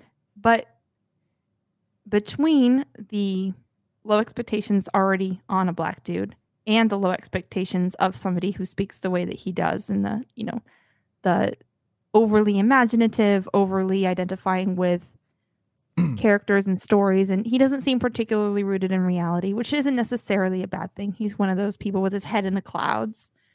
Um so I think that when he says something moderately intelligent, you know, he makes a good point. People are like, "Oh my word." It's so brilliant because it's it's not expected in context. Whereas if Ben Shapiro said that level of things all the time, people would be like, "Wow, yeah, this is anyone could say this. It's all super bland." I do want to point out, I know Don't Vax Me said this earlier and I didn't get to it, but there's one story we forgot in this whole Oh, yeah. mess. And this is the funniest part is that now that Kanye West has come out about, you know, how he feels about the Jews, uh, they decided the smart thing to do is to take away his art degree because that's what the world Oh needs is another rejected artist who hates the Jews. like who Oh, did I just want to know, like, did they think about that for like even a second before they're like, you know, that, uh, you know, that kind of looks like uh people don't read history books anymore. I don't know. It's just hilarious to me. Like that might have been the the funniest article I couldn't believe was not a Babylon Bee article in this whole thing. Yeah. Which reminds me of the day after the uh, Biden's address where he was he looked like a Nazi uh, when the Babylon Bee would just like Biden rejected from art school. Yeah. Biden hiding in a bunker. Biden invades Poland. He just went hard all day long. It was amazing. Yeah, it was really, really right. funny. Um, I do right. want to say this about Kanye too, and then I, I definitely want to hear your guys' thoughts, and we'll we'll go over. Well, I guess we won't go to Rumble, but we'll we'll because I don't think it's working. Is it? Let us know really quick while I talk. But um, yeah. we'll end this section for the people who are listening uh, on audio, and then you guys can find the full thing on uh, conspiracypilled.locals.com. We got some announcements and stuff, and we'll get into that in a second. But uh, the Kanye thing is interesting because for me, one of the things I've been looking into, you know, well, there's there's a few things I want to say, and I feel like one of the reasons that people are defensive is because there's things that he's saying that are true, and there's things that are being entirely rejected because people don't like what he's saying on other things. And that's the, one of the things that we are hoping to do here. Like I feel like everybody's been skipping over the whole Harley Pasternak thing. People have been skipping over some of the some of the claims he's made. It's it's not fair and it's not right that this uh, MK Ultra Canadian agent can get away with it just because he himself is a Jew apparently, and Kanye said nasty things about Jews, and therefore that's the focus and not the guy who literally threatened to drug him into oblivion and, and, and destroy his kids' lives. Like that is shouldn't be overshadowed. And then the other thing we saw, because we were talking about the SBF story earlier, is that there is there is Oh, a did certain we even do that? did we talk we did didn't talk about SBF.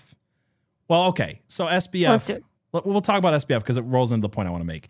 SBF was arrested this week. And one of the things that I've been saying is I don't think he'll face any real prison time. And if and if he does, it's going to be an Epstein situation. I still believe that.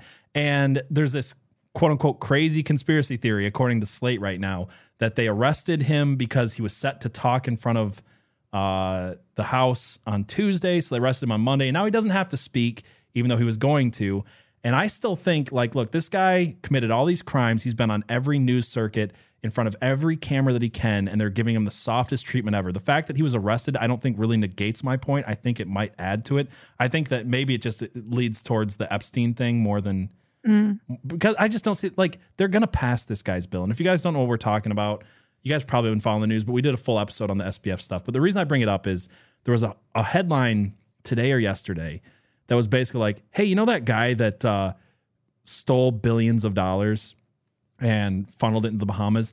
If you say anything bad about SBF, you're anti-Semitic. And this is the thing that people are getting frustrated with. We've talked about this on earlier episodes. We talked about this on a on a, one of our unhinged episodes where there's that conspiracy pyramid, and if you believe maybe that we didn't land on the moon or you don't like George Soros, you're called anti-Semitic, and people people don't like that for good reason because I think it's ridiculous. I think it's insane to say that you can't talk about George Soros or Harley Pasternak or SBF and not be called anti-Semitic. I think that's the thing that people are legitimately feeling. They're being called anti-Semitic for pointing out certain individuals who have done terrible things, and I don't think that I don't think that's anti-Semitic. It's it's kind of retarded. Um, even when we talked about Mossad, I've heard that as well. It's like I don't like the CIA. It doesn't mean I'm anti-American.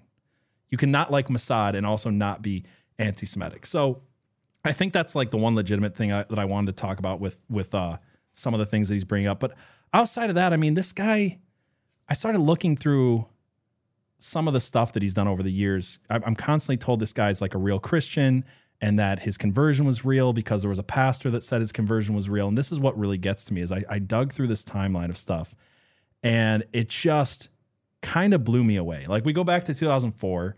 This is when he released the Jesus Walks album or Jesus Walks single that you were talking about. And this is when I was, I remember back then hearing about Kanye for the first time in 2004 and being told, oh, look, he's a Christian rapper. He's got the song called Jesus Walks. Uh, he's got these lyrics, you know, the devil's trying to beat me down. You gotta kind of only have to read the chorus on that one to believe that. And then the Rolling Stone cover comes out and he's like, oh, by the way, I am Jesus. And he just continues to go down this road. Good Fridays is uh, in August of 2010. He starts releasing music on Fridays, um, you know, kind of like mocking the day of Jesus' crucifixion.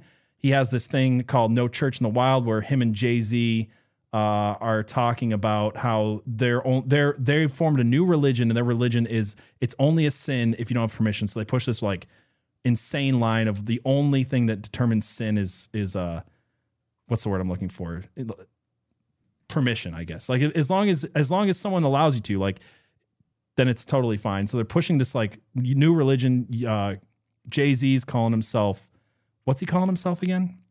This is where this is where Kanye starts going by Jesus, and Jay Z's going by another like blasphemous title, but I can't remember it off the top of my head. It's uh, it doesn't matter. My point is like they both kind of take on these like blasphemous titles. I, I if if somebody thinks of it, let me know.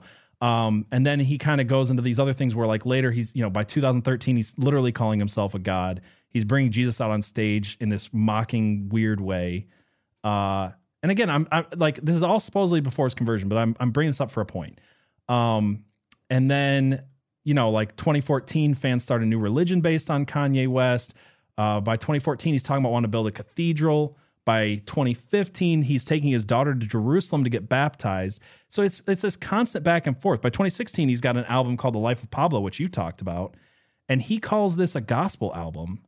Again, so he's like constantly using I'm a Christian, but I'm also starting my own cult religion and you know, like back and forth throughout all of these these this timeline. It's like a constant kind of back and forth with him of using religious imagery, using Christ or God to sell his albums and to make himself more popular, claiming he's a Christian, getting his daughter baptized, releases the Life of Pablo album where it's a, a family going to church on the album next to a stripper, which is strange. And then, sorry, I'm trying to get through this really quickly. There's like false idols start getting put up in the streets of him in 2017. And then it's 2018 where we're told he reconnects with Jesus. And that's the point where I'm supposed to believe that all of that stuff that I just mentioned doesn't really matter. And this is what really gets to me is I start looking into this church, that the, the Kanye's Sunday services. And uh, here's a little bit of what I found. So it says Kanye begins his first of what would become his weekly Sunday service rehearsals.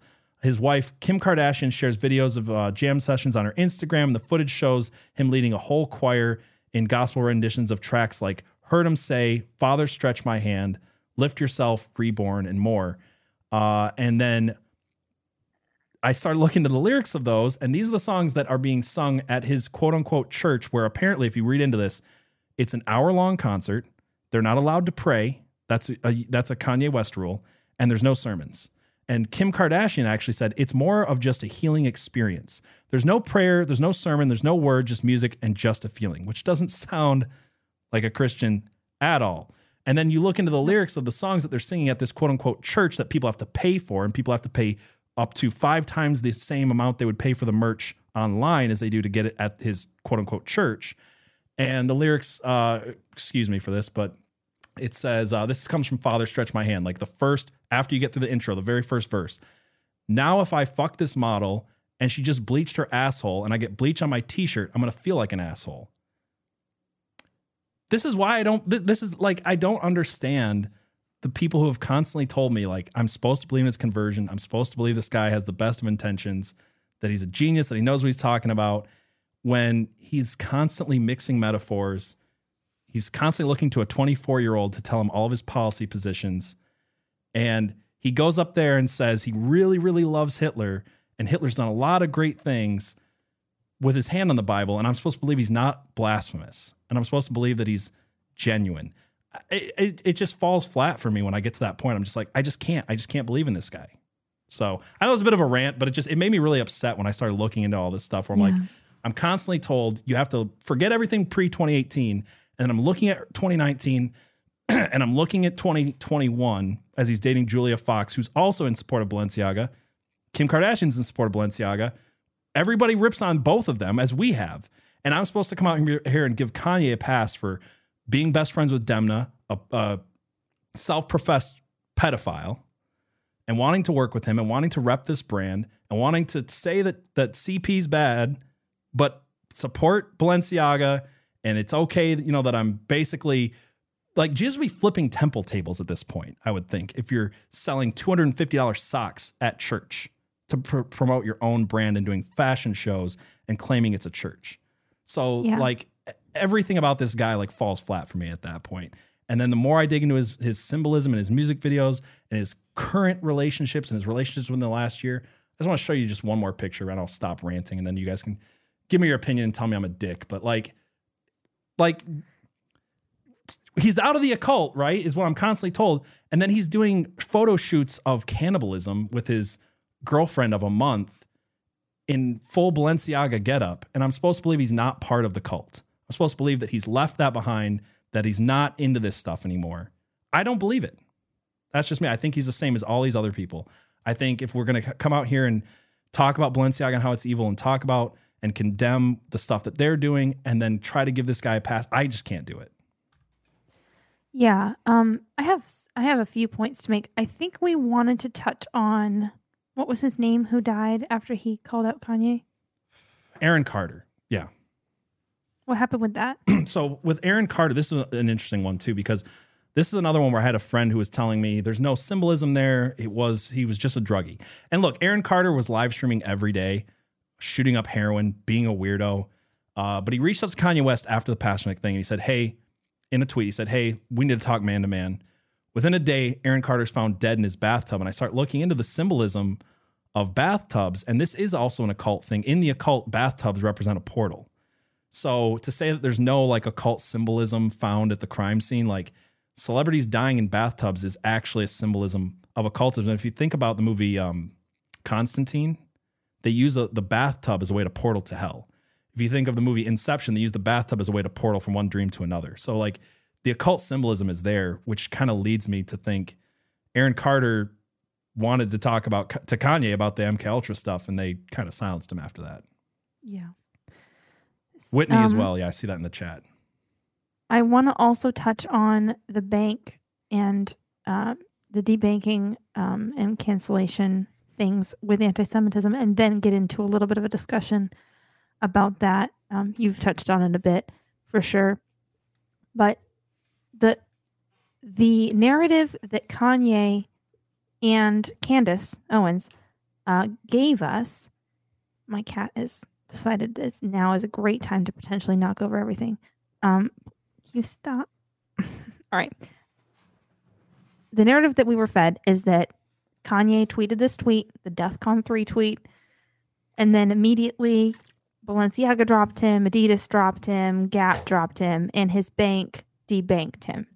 And conservatives who were already primed to really celebrate him after the um, White Lives Matter t shirt, really primed to, to see him as a hero and a, a leader, a savior type, immediately jumped into this oh, he's being, the left is canceling him. And there's this this reaction that I've seen a lot where it's like, if the left cancels you for something, that thing you said must have been good and true. And so he gets canceled for saying this, you know, death con on the Jews. And then a lot of people were like, yeah, yeah, let's go death con on the Jews. But none of it was true. None of it was true. So let's back up. In September, on September 12th, Kanye gave an interview to Bloomberg. Oh, hey, Frank. Frank's in the chat. What up, Frank? Um, he gave an interview to Bloomberg where he said explicitly that he wanted to end his relationships with all of his corporate partners, including Adidas, Gap, Balenciaga, all of them. He didn't want anybody standing between him and the people. He didn't want any brand names. He was he was upset with how he was being treated at Adidas in particular, and so he he very much announced his. Do you want to acknowledge Frank? I I, I acknowledge. Frank. I'll do it again. What's up, Frank? Glad to have you here, man. th- it announced his intention to end these contracts that as soon as he could get out of them he was going to get out of them now kanye makes these companies so much money every year so in the same way that if you think your boyfriend's going to break up with you what do you do maybe try to break up with him first so that you're not you're not on that end of things and adidas said that they were reconsidering you know when he wore the white lives matter shirt a little bit later that they were using that as an excuse to begin considering and terminating his contract before he could do it. So he announced his intention to terminate relationships first. And then he wore the t shirt and then he tweeted the tweets. And then they were like, okay, we break up with you. You got us. We break up with you. It, it kind of makes same his, thing- Sorry, go ahead. The same thing happened with the bank. Kanye was pissed that he walked into the bank, demanded to see the CEO, and wasn't allowed to see the CEO. And he was like, But I'm Kanye. Why can't I walk into a bank and demand an audience with the CEO? He was so pissed about that that he started dragging them on Twitter. And then he publicly announced his intention to take a lot of money out of his account. Uh, he named a large amount that he was going to take out of the bank and sever ties with the bank. And the bank was like, okay. And they sent him this letter a month before the DeathCon tweet saying you have a month to, you know, pull your money out and terminate your account and we'll end this here. And he and Candace shared that, pull your money out right out after the tweet as if he had been debanked for his opinions, which would be a really concerning thing. That would be really bad if banks were debanking you for the opinions, but that just wasn't true. I don't like being lied to. Right. That almost more than anything else.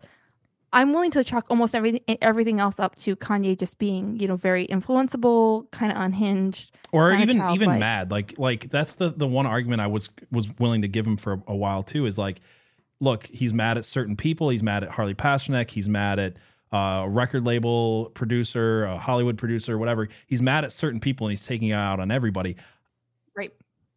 the bank one always got to me because i just looked into chase bank right away and i was like oh that's owned by a greek guy so like that comment was kind of like anyway but yeah like Yeah. it was it didn't take long before tmz actually came out with that story and was like actually kanye severed ties with his banks weeks ago Yeah. That's and I I heard some people say maybe he was playing 3D chess with his with the companies where he really wanted out of the contracts and he got them to terminate them early when he couldn't have done it himself. Great. But he continued his martyr thing because he got so much good feedback. And this comes back to that theme we were talking about from earlier, the good feedback from Bush, the Bush comment at the telethon he got so much good feedback from the right, got treated like a hero for taking on the left and, and not being scared and saying what he thought and all of that, the White Lives Matter t shirt, that I think he just ran with it. right It was working, it was making him popular, making people talk about him. And I don't think Kanye cares about money as much as he cares about just fame and affirmation and all of that. He likes being a hero to the crowds. right yeah so this oh go ahead I- I've seen some people in the comments saying, you know, he's a human like everyone else. Absolutely. Um, every nobody is all villain or all hero. Um, everybody has, you know, he he says some good things, he says some terrible things, but treating him like a hero, praising him constantly, defending him when he won't even like pretending he's not anti anti-Semitic when he's so blatantly and like he keeps every time someone tries to give him a pass out of his comments and say, You mean this, right? Like this softer thing, he'd be like, No, no, no. I, I really do not like the Jews. moxie babe says i think the mk ultra part's not being talked about enough yeah we we agree that's why we talk about it you came to the right channel moxie i love talking about the mk ultra stuff um Yeah. Yeah, I do. So what I was, I just had a thought, by the way. So I actually have an announcement to make, and I do want to continue this conversation with you guys. Um, I'm gonna cut off here in just a minute for uh, some of the channels and for the audio listeners. Again, you can find the full audio podcast if you're an audio listener um, at conspiracypilled.locals.com. Um, and normally we would put this on Rumble, and it's it's just not working tonight. So we'll just upload the full thing to Rumble. But I had a really cool announcement that gave me an idea. So one of the things uh, that we wanted to, it's not that I'm gay, Frank. oh man, do I have that sound here? Where is it? Uh, somewhere. I don't know. Frank's in the chat, and I'm looking for. I don't like him. No, that ain't it. It doesn't matter. My point is, um, big news. I don't have my whole thing set up right to do all that stuff. I gotta find it, but I will find it for you guys. Big news. There we go. I feel gay. That is not the news. That is not the news. That was Frank. But anyway, my point is, um, one of the things that we've been so gracious for, you guys have been just an absolutely amazing uh, audience. People who listen to this, uh, who come out live and chat with us, who listen to us later, who have been following us on Instagram and TikTok, where we've had some of the shorts that we've done really blow up, has been so awesome. And one of the things that um, me and Abby really wanted to do with this is we've looked at uh, conspiracy podcasts and some other types of podcasts that we both were looking at and we're like, there's just a certain perspective to this stuff that's not being brought to the table. And if it is, it's not being done well. And that's that's kind of what we're trying to do. Is we want to come out here, want to give you as much information as we can. We want to entertain you, and we want to do this from a perspective that's just not being shared anywhere. And I wanted to also be able to do that with other subjects. You know, um, obviously we both are Christians. We both care about conservative values, and you know that's not the entire point of the show. But I feel like it's it's a perspective that's not being brought in because look, there's people out there who can give you uh, just as much conspiracy fact as we can, but I think their conclusions are wrong. And hopefully you guys like our conclusions. That's why you listen to the show or you're just entertained by it or you think we're funny or whatever. Um, so I want to deal with other things. So I decided that I was going to help other creators that wanted to be in that space of not purely political content that's making uh, uh, some cultural content. And we found someone that you guys know and that we love that was on with us last week, Katie Zed, who does a fantastic show called Overruled. And she covers crime in a way that is, I consider it like the anti Kim Kardashian way. I love it. Um, it's very opposite of the stuff that you're going to get from a lot of the mainstream. And she does deeper dives and does absolutely a better crime show than anybody I listen to. And we wanted to partner with her and some other people. So we have created Hawkhound Media uh, is what we're announcing today. We're going to be bringing on other podcasters. We've got a new YouTube channel to host all of them. We're going to be uh, growing that, doing other types of content as well. So be uh, aware of that coming up. And what I was thinking is since it's giving us such an issue with Rumble today, I'm actually going to drop the Hawkhound Media YouTube in chat. And in just a minute, we're going to head over there. That way, you guys get a chance to follow it. That way, you can see Katie Zed. And I'm not going to say who the other people are yet because we're going to announce more shows soon. Uh, but that's kind of what we're doing. We hope that you guys are, are cool with it and are in on it. So if you guys want to check out Hawkhound and, and meet some other really amazing podcasters, or if you're listening to this later, uh, Overruled is on all the places you listen to podcasts. So Google Podcasts, iTunes, Spotify. Check that out next. Um, uh, that, that, was just the announcement I wanted to make before we go over to uh, the Hawkhound Media channel and, and, chat with you guys. So that's in the chat. Now, do you have anything you want to say, Abby, before we go over there and, and uh, just chat with people? And No, I just want to let you know. I think, I think we're going to talk a little bit more about anti-Semitism and and kind of that whole conversation because that's that's a big thing that's going on lately. Sure. Um, and a little bit more about you know Kanye and what to make of him and decoding him. I think that's going to be the conversation over there, and then whatever you guys bring up. Yeah, and there's plenty of stuff. Abby ten. It's PJ10 over at northarrowcoffee.co. You, you guys got to get the got to get the codes right. Abby 10 adds a 10% to your order. You guys don't want that. Oh no. Uh, yeah, PJ10 takes 10% off. So, uh, yeah, I know this show was a little all over the place. We appreciate you guys so much for being here and putting up with us and our tech issues. We will see you guys over at the Hawkhound YouTube channel and continue the conversation in just a minute. Thank you guys all. God bless.